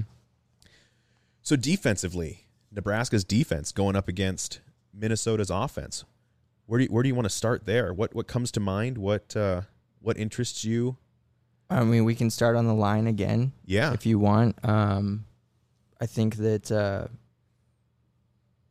I'm I'm I'm excited to see our top line perform against this offensive line because it's a Minnesota offensive line but it's one that's also retooling in the middle. Yep. Um, and so there's gonna be opportunities to um, for like guys like Nash to make a real push um, to be disruptive in the middle of that um, in the middle of their offensive line to um, eat up blocks to to stop a run game that's gonna be breaking in some new running backs. Um, guys on the edge and Blaise Gunnerson and Ty Robinson, Yeah. Cam Lenhardt, who is a I think one of the only true freshmen listed at the top of the depth chart. I know he's an or with Blaise. Mhm. Um, really fucking excited to see him on the field. Um, but just just how much of this um, defense is going to be predicated on um, disguising blitzes and bringing guys in off the edge, bringing in linebackers. Um, but so much of that is going to start right up front, and I think that that with with what Minnesota has going on with their offensive line, with breaking in a new quarterback, a new um, new offensive coordinators, new running back, um, I think that even though we're also new, um, we have a, an opportunity to get real comfortable real quick and have a lot of fun being disruptive. Yeah, I mean when when when you're talking about that line, I think it's it's time for Ty Robinson to start to eat. Mm-hmm. You know, uh, he he had some flashes last year, um, and and I think that now he should be developed to the point to where he is going to be that big man on the line who is kind of our our all conference player up front. Uh, you mentioned Nash. You've got Ru'Quan uh, Buckley as well, who's going Yeah. to be taking over that nose tackle spot, kind of side by side. But I love the fact that Rhule's already said he's got seven, eight, nine guys that they can get in on rotation there. The fact that that Lenhardt's already worked his way up though to be a guy on that line with this staff who has advertently said we don't play freshmen because it's too hard for them. Yeah. For him to come in and be ready to go and to be making a difference, uh, which would uh, mean in practice making a difference against this veteran Nebraska offensive line, um, that gives me some high hopes that maybe he's, you know, going to be that disruptor, that Caleb Tannor that that we lost to the draft last year. You know, um, so I am excited for this line play. When it comes uh, uh, specifically against Minnesota with a three man front, you know, I I, I kind of like the way that this matches up in the sense that we're going to have some disguised looks with Athan Kaliakmanis being a quarterback who is so mobile. He's got a great arm, you know, and that's and that's kind of coming out. You look at some of these uh, these highlights from last season when he took over for Tanner Morgan. You look at their spring game and kind of how he's evolved as a quarterback. I think his arm has gotten better, but his legs are still such a valuable asset for him. I'm excited to have some more speed guys that'll be closer to the line of scrimmage with the way that this um, defense is going to look to be able to contain him because I think that's where Minnesota is going to potentially burn Nebraska on on those big plays. Is it's not so much like big plays downfield; it's going to be quarterback scrambles where we think we have him contained and he takes off for 15 yards on a third down or something like that. Yeah. So I like the fact that not only do we have great guys on the line who are going to be disruptors, but also that the number of people on the line will ebb and flow based on what is called and what package we've got. So I'm excited to see how that all plays out. And I think that's a good, again, another good measuring stick for how is this defense going to hold up with a quarterback who can beat you with his legs just like he can with his arms. Yeah, well, and that's where the that's where the the jack position comes into play because that's a that's the um you know a guy who can that's like MJ Sherman and Yeah. um and I think Prince Will and um you know they they can be a part of that. You have two veteran linebackers starting in, in Nick Henrich and and uh, Luke Reimer in the middle who I think are going to be you know critical components and not just stopping the run game but but stopping the quarterback run game. Um, and then Isaac Gifford coming down and run support. He's he's another guy I think that that could come into play there when when it comes to containing the quarterback. So um, I don't think Nebraska is short on options. It's just it, it is it's a tough wrinkle, especially if they feel like ever like they have to sell out to the run game. If Minnesota um, is able to get their running backs going, where they're ripping off chunks, um, you know, then you know if, if everybody's focused on you know over pursuit on the running back, then then definitely they can you could see play action coming into play and quarterback rolling out and you know maybe picking up an extra 10 15 yards with his legs like you said so um yeah, it'll be it'll be a definite test and it's one that Nebraska's not always done well with mobile quarterbacks in the past but you know new new defense new hope Yeah, so that's that's all it is, man. Yeah. Is new defense, new hope. hope. How how are Uh, you feeling, or or or I guess what's your thoughts when I say you know third down? Like what? How does that make you feel? I don't even know I don't know I mean, is I'm- I'm that nervous, right? Situational. I don't know. I feel like Nebraska has just not been successful on third down defensively, and I'm excited to see what what Tony White's defense looks like and, and the discipline of of Matt Rhule coming in. How much better is Nebraska going to be on third down? I mean, Yeah. these are the these are the games, the Minnesota games, the Wisconsin game last year. Like you look at all these games that were teams like, hey, we haven't beat these guys in a while. We got a fighting chance, but not if they get to third down. You know what I mean? Like it, it, Yeah. it feels like that third down uh, is such the big question mark, and that's what I want to see: is can this defense, when they get teams into third and four, is it not an automatic first down? Yeah. Well, and if if Minnesota's not subbing out in that situation, and Nebraska has to keep their defense on the field, um, you know, it being a three-three-five, and again having so many um, versatile positions, but also players who are physically versatile, who are actually capable of doing all the different things that are required. I think that'll come in handy, you know, for Nebraska as long as they can execute. Um, and so, yeah, seeing seeing how um, Tony White calls it on third down, like how he tinkers with his own defense and, and gets guys into position for that. But um, very situational, and that's something that Minnesota has been good at on both sides of the ball, and that's Yeah. why they're so steadily successful. Um, is their ability to convert on third, and stop, They're- stop on, and they don't, they don't, they're not a team that disguises what they're doing. Um, like if it's a if it's a run, if they need to run for a third down, they're gonna run for a third down, and they're just so good at it that they get it most of the time. They've been one of the best, I think, in the country on both sides of the ball, year after Mhm. year on third down. Yeah, You know, and so I think again, could you pick a better team to be a measuring stick for what the Big Ten could look like for Georgia, Nebraska? Georgia, Georgia Southern. I don't want to play them again. I don't want to play them No, again. they tasted blood. Uh, man. They're like a dog with blood. Nobody state. taking blood. Yeah, I don't Please. want. I don't want that anymore. No. Yeah, we're. I'm already after. I don't know. I watched part of Louisiana Tech last night, and when I when I finally turned it off, they weren't looking great. And then I turned it back on, and they won. And I'm like, well, shit, I don't want to play them either. I know that they were. They're you know, scrappy. yeah, they're they're scrappy. That Smoke Harris. Uh, yeah, he's He's he's, he's gonna real. catch a million. He's gonna he's gonna do what the uh, the the what was it Fordham linebacker did, Oh, where he had like 40 th- tackles? Yeah, yeah, but he's just gonna do it on the offensive side with the receptions. forty receptions. Yeah. Oh man, Didn't I think they said he touched the ball like 44 times or something like that? I mean, just an insane. stupid. He does everything for him. Yeah, he's quick. Special teams and, Man. and as a receiver, and um, I think I think the key to success for Nebraska in that game, not to get too far ahead, is we're just gonna wear the same uniforms as them. It sounds like, and then nobody will know what the fuck's going on. All right. They So, were so ugly. um, good God, we we'll get to that later. yeah, well, we'll have plenty of time to get there. Um, Um, Sec- secondary. sure. You want to talk about them? Let's let's hear it. Okay. Oh, I thought I, I was I was pitching it to you. Yeah, I want my my response is tell me about them. Okay. Um, I'm very excited to see Quinton Newsome as a as a number one on the cornerback line. Um, just because he had a very quiet, like I'd never heard his name, or and if I ever did, it was Because you always didn't like, watch a look in. yeah, that's why. You know, he's really good at throwing water balloons. That's what I got from it. um, no, if if I ever heard anything about him, it was like that. Hey, we're not hearing anything about him. Yeah. Like what's going on there? Um, so to see him just come out, it sounds like maybe he just fucking just went about his business. yeah, Um, and then having Malcolm Hartzog, who is like a love him. little junkyard dog. Dude. I love that guy. Um, he's he's just he is an undersized fighter. Who yeah, he's just scrappy. And so having those as our our two corners, um, I feel very very comfortable there. Yeah, Um, especially with you know Buford being injured in the in the um, secondary and, and losing Farmer, where you know the safety position there was a, a lot more. Um, we'll just say a lot. They had a lot more options about who they could yeah, plug into those those top two spots. Um, having having your corners set, I think with with guys that you can really count on. Just to me, I feel good about it. Guys who have who've shown up for previous staffs and continue to show up. Yeah, You know they've, mean? they've played together. They played opposite each other Yeah. before, and so yeah, I'm I'm really excited for that safety position.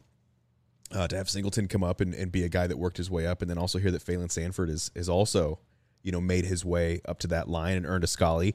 You know that that that kind of development is really exciting to see, especially when you've watched for like the past two or three seasons and seen like, oh, these guys are the ones who uh, test out. They have all the the best attributes, but yet they're not seeing the field, so those attributes aren't translating um, to the field, and so Yeah. it's it's just exciting to. Uh, uh, to see that kind of come to, come to fruition and, and see Matt Rhule's developmental staff get those guys in positions where it's like, hey, we brought you here because by the time you were a junior, we could rely on you why aren't we relying on you? And now it's like, okay, they had a tough spring and a, and a tough fall camp, got their asses in, in gear, and, and they're being given a, a shot uh, on Thursday night against a Big Ten West rival. Yeah, they yeah they speak very highly of of Phalen, just his his football intelligence, his his physical ability, his speed. Um, he he can play I think pretty much any any of the safety positions. They've got the rover and then and then either safety spot. So um, he's he's listed as number two, but like he is that jack of all trades Yeah. back there. And so um, I definitely I think you're going to see a lot of him, um, even though he is second on that on that chart. So. Do you think at the end of practice, uh, Matt Rhule hands him a lasso and makes him lasso up the team, like at the end of in Mighty Ducks two practices with the the Dwayne or Dwight character? Yeah. Do you think that that happens? There's had to be a Mighty Ducks reference here. It one hundred percent was a Mighty Ducks reference, where at the end of one of the practices, Yeah. all right, Dwayne, rap, you know, what does he say? Like rope him up, and then they got to like chase him around, like, and then they play the country yeah, music. and they're like doing line dancing on the. Yep. Do you think that that the whole montage. maybe that'll be in a look in episode four? probably yeah. Just f- seven minutes straight. Everyone line dancing and Phalen Sanford's rapping guys out. Yeah. Uh, oh man, wouldn't that be wonderful? yeah. But this will this so this will be, um, this will be good for for the secondary this matchup because I I still firmly believe that Minnesota is going to throw the ball a whole hell of a lot more than they have in the past. Sure. I'm still I'm buying that um 100% despite all evidence to the contrary of everybody like Pete from all the way up to PJ Fleck saying, "No, we're going to keep doing what we do. We have a philosophy and we're going to keep operating that way. Yeah. We know what works." Weird philosophy from a former wide receiver. Yeah, a former wide receiver who who liked to throw the ball a lot at, his previous place, but he's Yeah. he he identified like what works at Minnesota right out of the gate and and built that and continues to build it and it's and it just works. Yeah. It works. Um, they they know they have to throw it a little bit more to be to get over the hump because I think they see like this is our um pinnacle. You know, if we do it this way here, this is our top. So we maxed out. Yeah. So they do have to evolve and adapt, and I think they will. But I, I, I think it's going to be. I still think it's going to be more than what most people expect because they have the tools now to do it, and they brought in a, a crazy good crop of, of A receivers. very good. They've got a very good wide receiver room. They do, and they don't have. Uh, they don't have a bell cow at running back like, um, Sean. Sean is it Sean Tyler? Yeah. um, is a smaller smaller guy. He's not going to be able to take 40, 40 take the ball 40 times. Like Right. he's just not he's not going to be a goal line back. Um they're going to they're to be rotating in a lot more backs. Um and then they've got a new quarterback who who can and, and wants to I think throw the ball and be a little more aggressive there who has legs underneath of him Well, that most quarterbacks operate. have legs. Well, you know, ones that'll actually run forward um, at a steady rate. Um, and so I think that they they just have the tools, and like if you have the tools, like use them, use them to your Yeah. advantage, and so they can they can re- they'll rely on their their you know their their philosophy of like pound the ball, but they're gonna be much more multidimensional than they were in the past. And I think I think that might actually benefit Nebraska's defense again to get them early. They're in a new offense. They're not quite used to this kind of of gameplay, and you've got an offensive line that is trying to gel. You got a guy in Tony White who likes to dial up a bunch of different looks. When you go back and rewatch some of the older Minnesota games from last year, that offensive line got a little scrambled when you throw a stunt at them. That's how you got pressure on the quarterback. That's how pressure was put on Tanner Morgan last year. Is Nebraska was throwing a couple of different stunts, a couple of different looks. When you go straight at this offensive line, they've got the technique and the skill and that sort of thing. But if you can kind of scramble them, throw them off balance, that sort of thing, there tends to be uh, a little bit more success from a defensive side of the ball. So hearing all that gives me a little more confidence that this defense might be one to to really be aggressive and attack.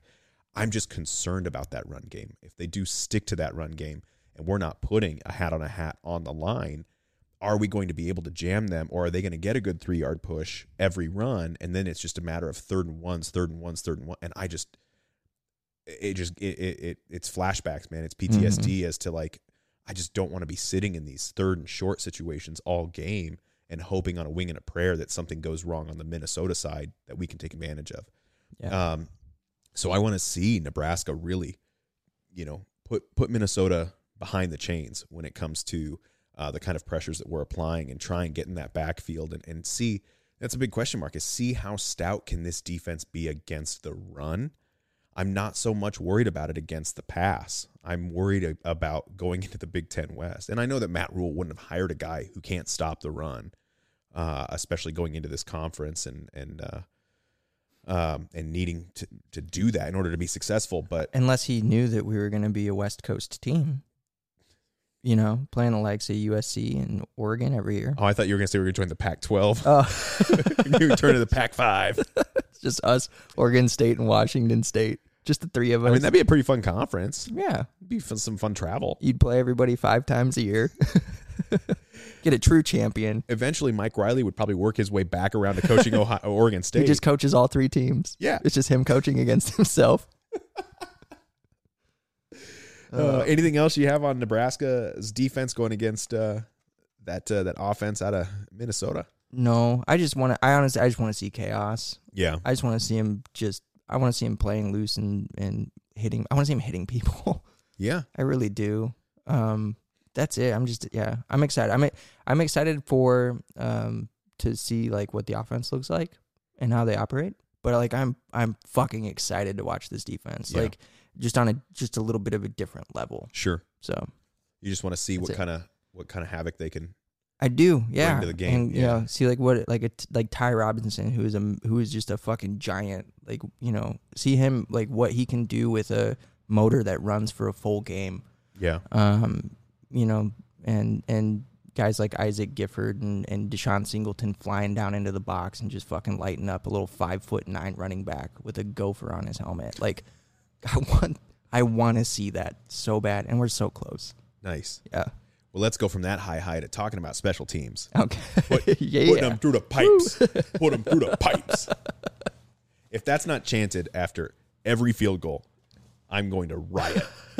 and my riot chant will be put it through the when pipes. when an undefeated Nebraska um, hosts an undefeated Michigan and college game day is in town, that's the sign that I will bring. Put them through the pipes. Put them through the pipes. the pipes will have to look like Mario, Super Mario Brother pipes, and it'll be Mario wearing a Husker uniform kicking the ball. And put it through the. I was like, I was trying to think. I was like, Mario, who, Mario Verduzco? like, No, no, Super Mario. like, oh, actually, actual Mario. Yeah. it's me. That's probably copyrighted. We're gonna get sued.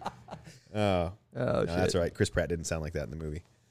Um, so special teams with Nebraska. Oh. Any anything come to mind with Yes. uh, with special? Te- Ooh, Yeah, I'm I'm, you jump- typically I'm jumping on this. I know. Normally, I'm not like, excited, but like, like, who cares about special teams? all right. No. Well, I'll just put my notebook away. Yeah. Well, I just have I've got one note that I like I'm extremely excited about, and I wanted to get to it before you do because I'm sure you will. You probably have it in your notebook. I have four pages on special teams. I researched nothing but special teams. Just been making up everything you've said so far. I went to Kohl's kicking camp this off season so that I could talk about no. Yeah. You know what? They don't offer that for adults. I would sad. I'd go so hard if there was a Kohl's kicking camp for for 35 year olds. You should start one. If you can dream it, you can do it, Ben. Okay. Yeah. You just start handing out stars willy nilly to these kickers, just like Kohl's kicking camp. um, there's a there's I'm pretty sure there's a player on yeah, one I think one of Minnesota's I think one of Minnesota's maybe their punters like thirty five. I kid you not. Oh, really? I'm not even yeah. I, There's hope. yeah. What if I just went to a, a, a Cole's pharmacy and started kicking footballs?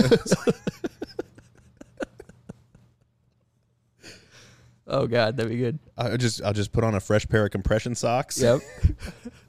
And I'm just gonna start booting them in a in a full pharmacy. yeah. I bet that would make a look and episode four. Just you booting It'd be on a TV in the background that some guy got arrested Yeah. at a Cole's pharmacy. shouting, put him through the pipes. I'd set up a bunch of walkers to turn into an, an upright field goal post. Oh man. Okay. Okay, so Seriously, what's your thought on special This is what I'm teams? excited about. Emmett Johnson Yeah. as the kick returner, starting kick returner in his home state of Minnesota, Oh, that's cool. because he was Mr. Minnesota football or whatever, Yeah. whatever that thing is. Um, he is. Uh, I mean, I know he's fourth on our running back depth chart, which is Still, great. still yeah. great. Um, I'm just I'm excited for him to have an opportunity to get to play in front of in his home state in Yeah. front of you know these fans, um, but but wearing the N. Yeah. and just seeing what he can do. Um, so that's my biggest no. That's what, when it comes to special teams. That's what I will be most focused on. Awesome. Yeah, there's other stuff too, but So kind of of jumping it off on- Yeah. on that point. That's my first my first uh, comment. Not so much Emmett specifically, Oh. but as far as Nebraska making gains and being aggressive in the return game, um, field position off punts and kickoffs has just been nothing for Mm-hmm. Nebraska. And then you go and you see friggin' Trey Palmer lighting it up in the NFL as a return man and catching the. I mean, it's like, what? Uh, pull your head out of your butt, you know. so I'm I'm excited to see what um, Ed put it through the pipes. Foley has has done in in you know having a spring and then a fall to work with these guys to to see how does that change. And I and I think even ten yards on a return is huge. That's your first first down, man. Like that Yeah. gets you from receiving the ball on the 15 to the 25 or the 25. You know, maybe even busting out a 20 yard return. why not? Why stop at twenty? I'm just saying, like, I don't have huge goals and aspirations. I'm just saying, like, get us some movement and and start the the you know we talk about writing a lot when we're not recording because that's both of ours have a have a, a love for that and an affinity for that and, and goals in that and we talk about like you don't you don't necessarily um, stop writing when you're when you're absolutely done you you like to have a little momentum for the next day and and same mm-hmm. thing that's what special teams is right like that's the momentum for the offense you start you know with with some rev in your engine and if you can get the ball moving it's like sitting down and knowing exactly what you're going to write this is a metaphor I only would- for two people. I was people gonna say I would love to see. I would love to see Billy Kemp take a punt like 30 yards and then kneel. That you know what? that is that is how the metaphor yeah, works you're right like you know what? I'm gonna leave a little bit in the tank for the I'm, offense. I'm not. I'm not so much talking about that. What I'm talking about is know just what you having. mean. I know you know what I mean, but everyone's gonna be like, these fucking guys. Two years ago, they made a, a friggin' Monet joke about people throwing tomato soup on paintings. The if you've made it this far, though, you might as well just keep listening. yeah, I mean, you know, there's there's the insult of like calling someone an uncultured swine. We're like a cultured piglet. Like that's what. That's a little piglet with the monocle, little top hat. oh man, we've had one Uh, beer.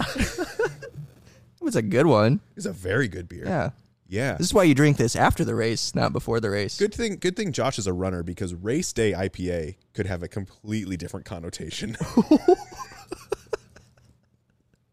so special teams, um, Minnesota on the on the other side of the ball, like their goal and has always just been to contain and not give up field position. Right? They're smart when it comes to special teams in the sense that like they're going to take the touchbacks, they're going to secure the ball, they don't want to make mistakes on special teams, and so I think this is an area where Nebraska can kind of flip the field for themselves um, and and be aggressive because you've got a team on the other side of the ball that's not going to try to do that. It doesn't go with their mo. PJ Fleck likes to get the ball, run the ball, move the ball, and special teams is that kind of um, that question mark, right, where you can make some big mistakes and you don't want to turn a punt into a 46 yard turnover. Um, so I think Nebraska can maybe try and get some positive momentum, take some chances here. And with a guy like Ed Foley, who has coached some teams to some serious success on special teams, like I want to see that uh, that happen. The other thing that I have is just is is uh, putting it through the pipes. Is there's still some question marks between uh, uh, Tristan and, and Timmy, Yeah, and Yeah. uh, and and I hope that that gets sorted out. I, I like I like how Ed Foley practices when it comes to special teams, when it comes to field goals. He'll tell the guys like you're not being evaluated right now. Like I want you to take this section to work on your craft. Um, so you know these ten kicks, I'm not looking at these as are you going to start or aren't you. I want you to focus on the things you're trying to focus on. If it's you know coming from the right side, hitting left, or left and going right, or down the, whatever that happens to be, no evaluation here. And then he says, okay, these are the five competition balls. Like these are the five that matters. And I kind of like that that mindset where you're not always and constantly being evaluated. That you have an opportunity to practice uh, without being concerned about like, is this shit? You know, I missed ten today because I was trying a kick I haven't tried before. right. So that's Yeah. where I, what I have on special teams. I like that too.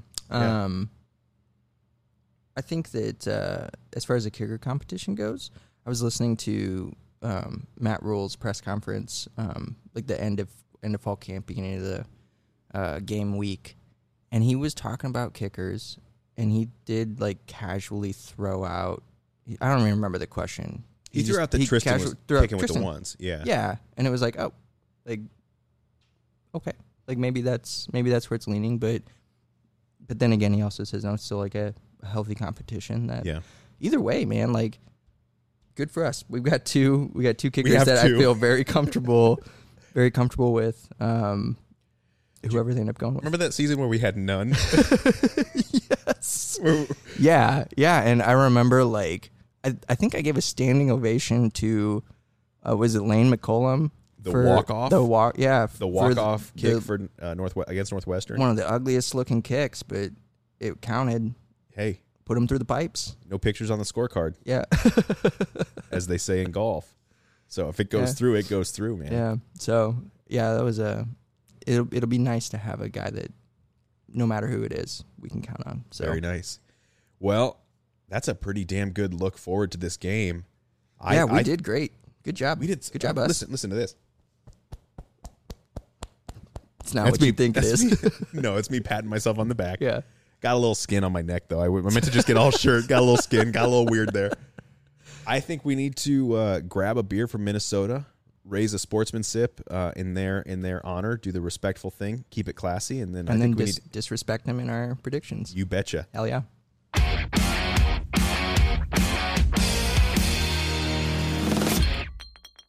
All right. So for you, that was a quick little musical transition, but for us, it was too long of a break where Drew explained to me the rules of playoff baseball and the way that that's all structured. And You man, can- was that fun! You can hear that on my other podcast.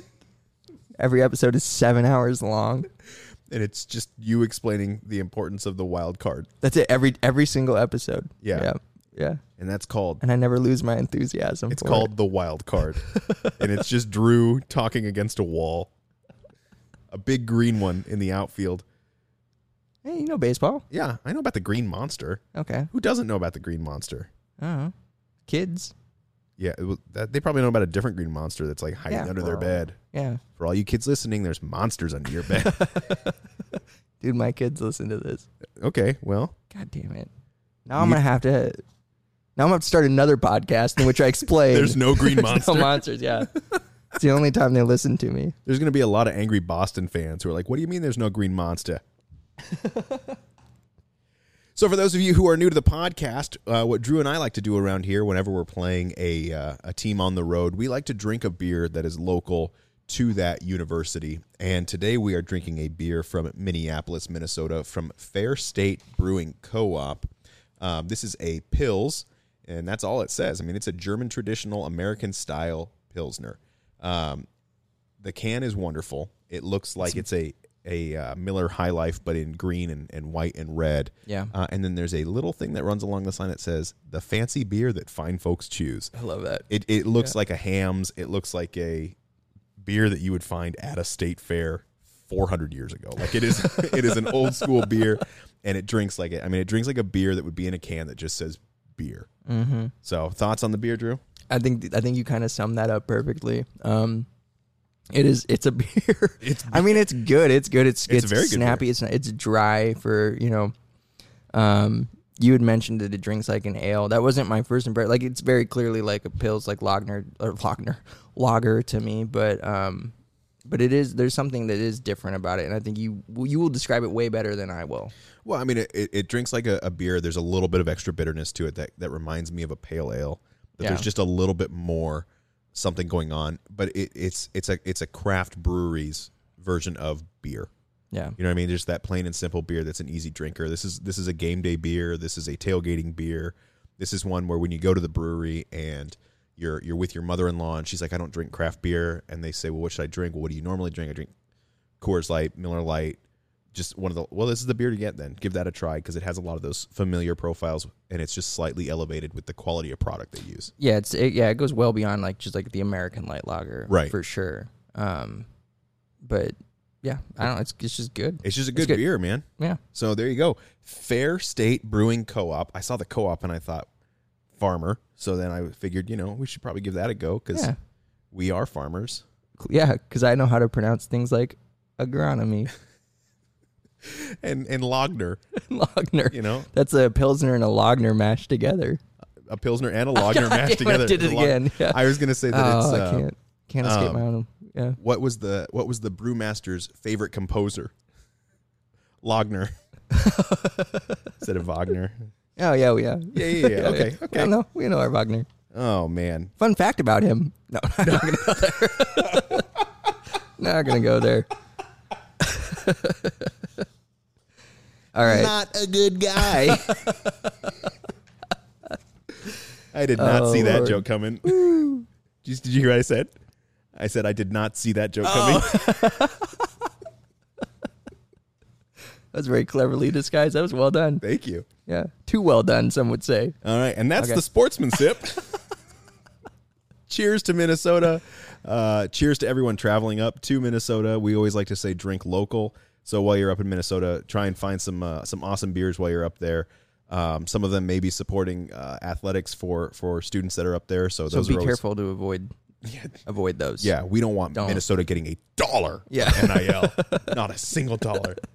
But there's some there's there's plenty of good beer to be had uh, while you're up in Minneapolis. So please enjoy responsibly and have a lot of fun at that game. Uh, the more beer you drink, the louder you cheer for Nebraska. So keep that going. Oh, that's that's why it. That's how it works. That is how it works. Oh, okay. Yeah, you'll be in the urinal screaming. Not my at the- fault. It's the beer. Screaming. Go man. Cheering through the walls. Oh, and if you're new here, the last thing that we like to do on these episodes when we are previewing a game is we like to share our predictions. Emphasis on the dicks. We are just dicks when we share these predictions. No, we like to have, uh, I'm trying to be nice. you know, we Not like to that have bad. fun around here.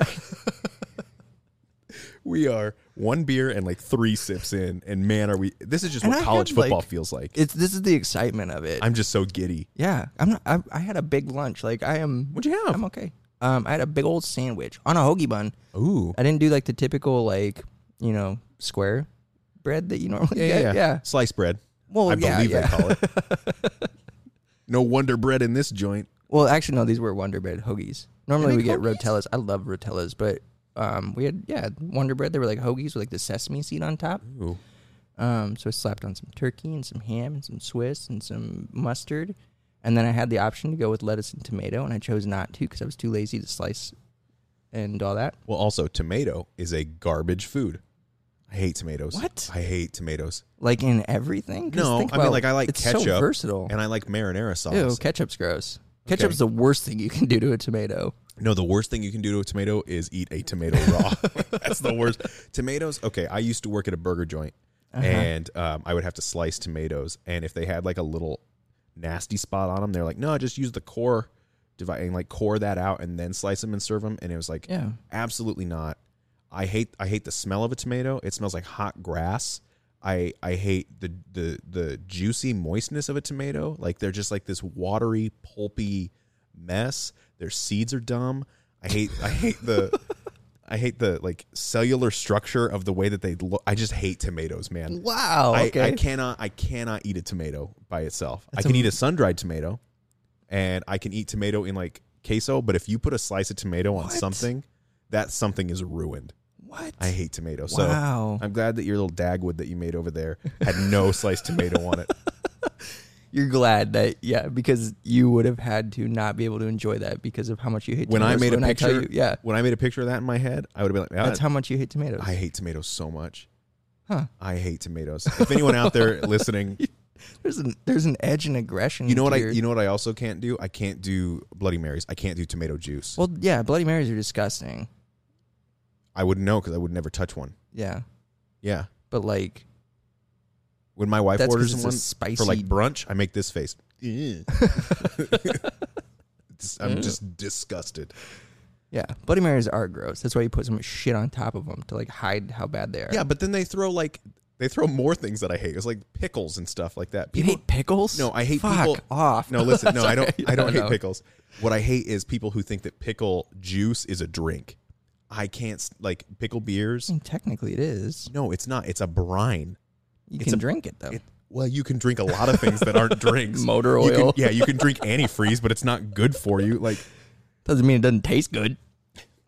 that's I don't. I wouldn't know. I mean, it looks like it looks like blue Powerade. Fucking But, dip a tomato in it. oh, Hmm, Okay. bring it over. Anyway, so we like to do predictions around here. Did you have anything else with your sandwich? Was it just a sandwich? Did you have some chips, or I did you had, have? I had um, some Doritos, but I did, I did I regretted that. I like Doritos. I don't know Yeah. why, but like afterwards, I was just like, I wish I had not had Doritos. What's Yeah. what's what's your favorite chip? I like a little cracked black pepper and salt kettle cooked, like the Yeah. extra crunchy. Yeah. Um, Cape Cod is my favorite. Okay. Yeah, That's a good chip. Yeah. Just it's not it's it's pretty a- plain. Very complimentary though. Like it's But not going to overrun your sandwich exactly. Yeah. Which is exactly what a chip should be. A chip Yeah. should not be the star of the show. unless it is a cheddar and sour cream ruffle, which is God's gift to man. Oh man. I um, love those chips. Yeah, Yeah, those are my faves. they're they're fine, but they're just like they're they're blasted with so much like artificial color. Like Okay. You were just talking Feels about drinking motor oil. I let me have my chips. God, Oh, you're so fucking uppity. you're allowed to. Why don't you're go eat to- your sliced tomato and fucking You're allowed to enjoy whatever you enjoy, like food wise. If you if it agrees with you and you agree with it, then cool. If not, then that's fine too. I'm just I'm just amazed by Oh my your. god, get off your high fucking horse. I'm man. not. I'm amazed by your um how much you dislike tomato. I just I don't know. I just really hate tomatoes, man. we know. I, I know. I'm surprised by that. I never knew that. That's it. I didn't think someone like you would be afraid of any food. Yeah, okay, we get it. I can I can read between the lines here. Oh man. Okay. All right. We got to move on. Yeah, so we like to do predictions here, uh, and uh, and you know whether or not they come true or not, that's that's not our fault. So Just don't listen back after the game, and you'll never know. yeah, you want to go first? You want to go second? I'll go first. Okay. Okay.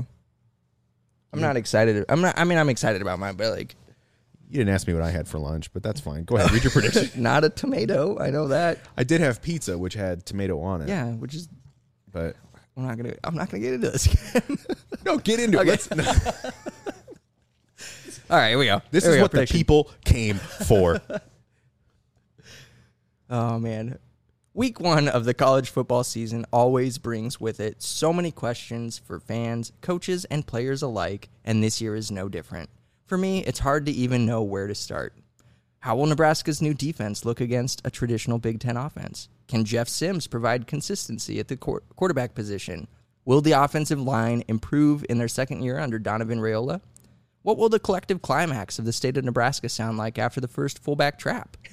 Did Athan's parents know he wasn't good enough for the end from the moment he was born, or why else would they name him that? It's very good. How many times will 50,000 fans have to applaud PJ before we can start the damn game? Our restlessness over these pressing concerns crescendos as we approach kickoff. The fact that at least some answers will be provided in only a matter of days has me on edge in the best way possible. I was in the stadium when Riley lost his debut on a Hail Mary against BYU.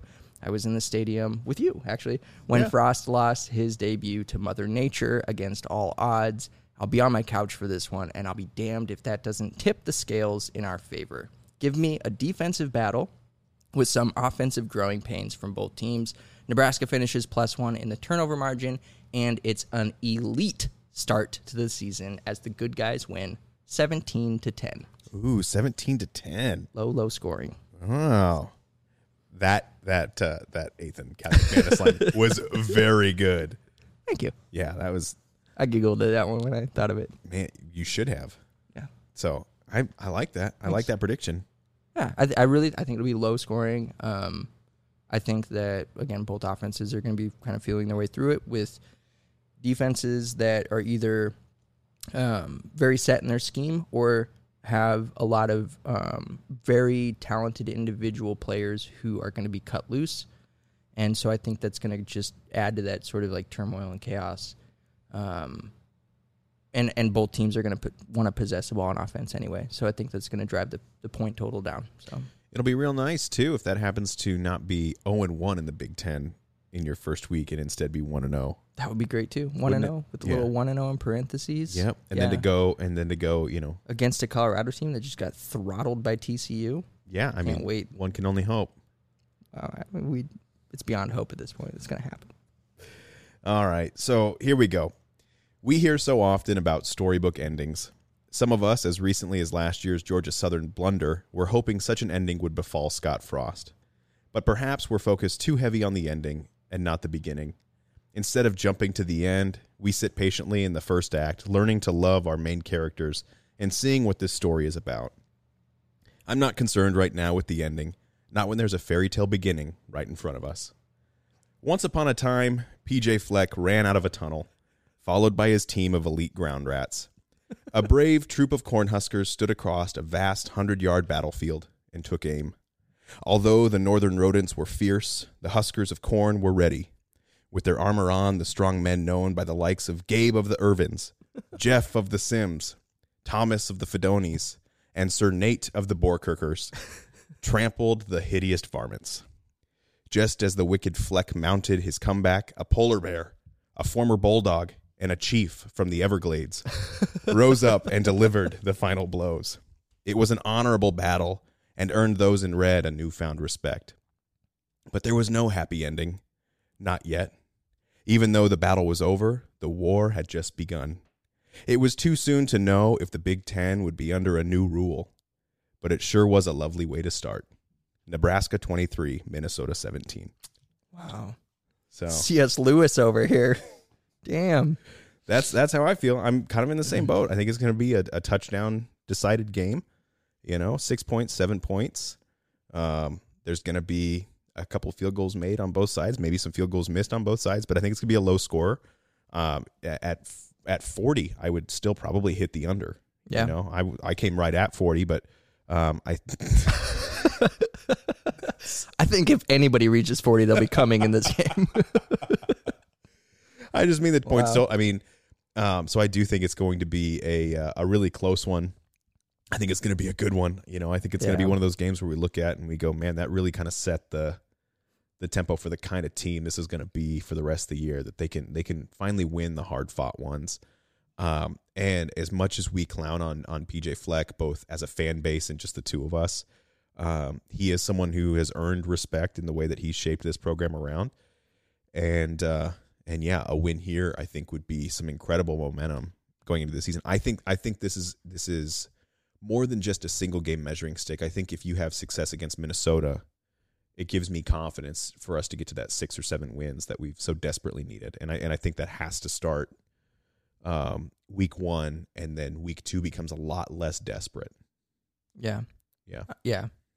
I don't know. I don't. Desperate seems like a a, a, a big word, but I'm not gonna. We're not. I don't want to argue semantics. No, we I- already got into it over tomatoes. No, no, no, no. I don't. I don't. I'm not going to argue the semantics on it. I, I, I, I just want to explain myself that I don't think that all hope is lost if there's a loss in week one. Mhm. What what I mean by that is the the road to six becomes a lot more questionable with a loss against Minnesota.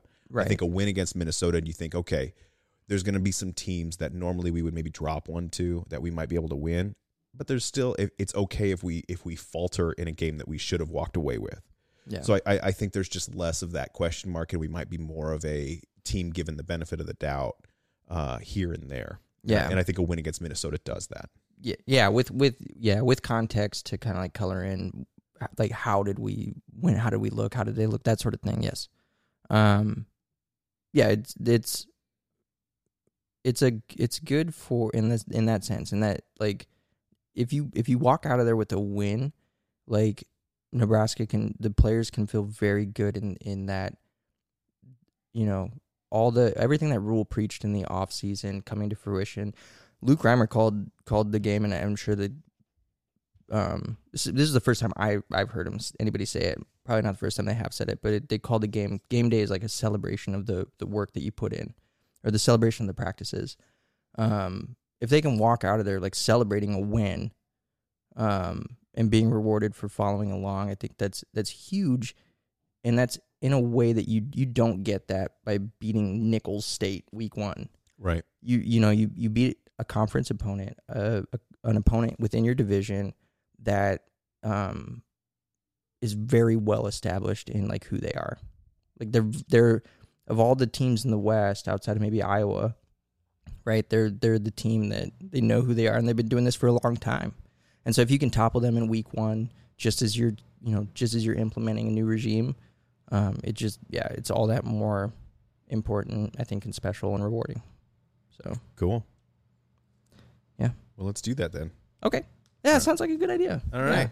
Well, that does it for this week. We want to thank everyone who tuned in to this week's episode. If you have anyone who you think would enjoy a listen, we would truly appreciate your recommendation. Don't forget to follow us on social media at Wannabe Walk Ons and subscribe to the podcast on your favorite podcast platform. Remember to do your part, drink local beer wherever you are. You can find more information on Monolithic Brewing Company by visiting their tap room in Omaha or their website at monolithicbrewing.com. If you have any breweries you would like us to sample on the show, visit wannabewalkons.com to submit your recommendation. Thanks again for listening. Join us next week as we recap the Minnesota win, sample another Nebraska brewery, and preview Nebraska's showdown with the Colorado Buffaloes. Thanks for listening, and as always, drink Big Red. I can't believe you called that shot. Drink Big Red.